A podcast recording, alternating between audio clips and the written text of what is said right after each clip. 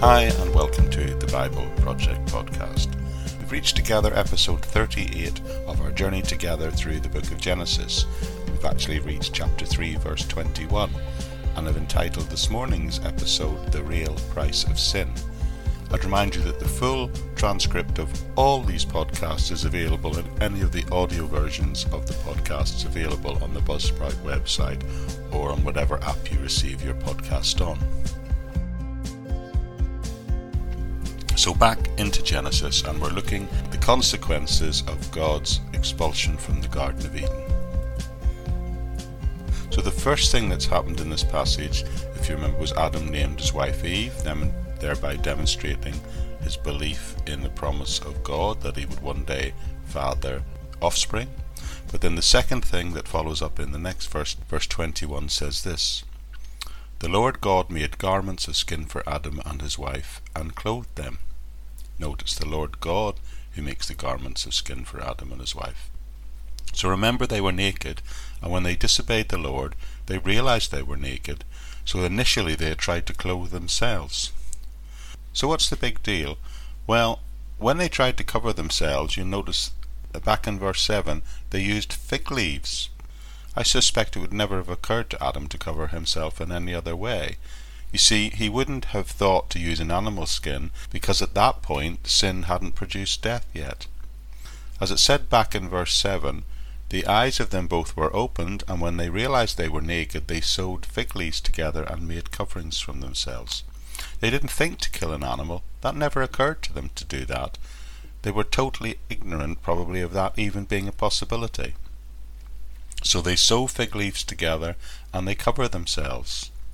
Now, some New Testament experts would say that whenever you see fig leaf referred to in the New Testament, or particularly the Gospel accounts, keep aware of the fact that they may just be a metaphor for good works being used to cover up sin and justify righteousness, just like they're used here as a way of covering up an awareness of sin. Adam and Eve may have been warned about death back in verse 17 when God had talked about the tree of the knowledge of good and evil, reminding them never to eat of it or else they, they would die.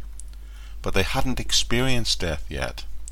Yet here, God, subsequent to their action, chooses to clothe them with an animal skin, which means for the first time death arrives in the creation story and an animal dies. In other words, there had to be a shedding of blood to cover the situation they had created. Adam and Eve had disobeyed God, and the very next thing we see God do is clothe them, cover them with the skin of an innocent animal, one that had died to provide cover for the consequences of their actions. Another clear picture of salvation, I believe. You see, projecting ahead, Jesus was the Lamb of God who took away the sins of the world, the Bible tells us, and also tells us that when we trust in Christ, we too are clothed with the very righteousness of God, it says. But here God clothed Adam and Eve with the skin of an innocent animal who died in their place. Jesus, the Lamb of God, died for us, and we are clothed with his righteousness when we trust in him. So this passage beautifully creates the initial template that illustrates that there will always be two options for anyone who falls short and sins before God. Firstly, you can either try and sew fig leaves together and cover yourself up and cover up your sin. You either try to cover yourself up as a response to your failures, or you allow God to provide His covering and His righteousness. That's fascinating to me that this template is created right here, back at the very beginning of our Bible. It seems to me that most people today think they can get to heaven by being a good person, or being religious, or appearing righteous. But what I'm suggesting here is that, that this passage tells us that the exact opposite is the case. Now you can amass all the good works you want, but that's not the currency that is used to buy the forgiveness of sin or access to heaven. It's just not going to do that for you. I wonder if any of you have got a Monopoly set at home. Imagine you took the money, the monopoly money, the fake money from that game, and tried to take it into your bank and pay it in. I wonder what you think might happen. The monopoly money may do you a benefit on the monopoly board, but it isn't going to do anything for you at your local bank. And it's the same with good works. Now, don't get me wrong, doing th- good things is the right way to live. It will help you live a better, more meaningful life. Doing good things is the correct way to live your life, and people that you come into contact may even benefit from your good works, which is a good thing. It might even help you stay out of jail if you choose to now start doing good things instead of bad things. But in the economy of God, that good stuff you're doing isn't going to pay the designated penalty of sin. Because the penalty of sin, as described in the Bible, is in fact death.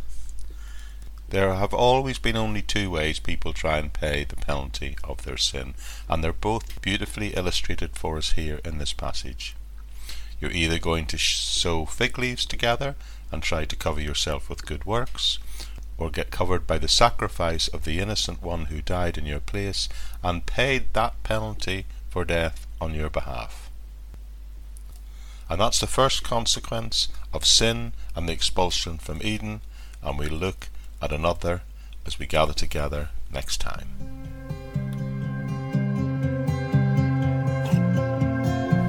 Okay, everyone. That's it for this time. Thank you for joining me. Now, the place to go to connect to this and any other ministries I'm involved in is the podcast notes section of the audio podcast on the Buzzsprout website, or by looking in the episode notes section on whatever app provider you use.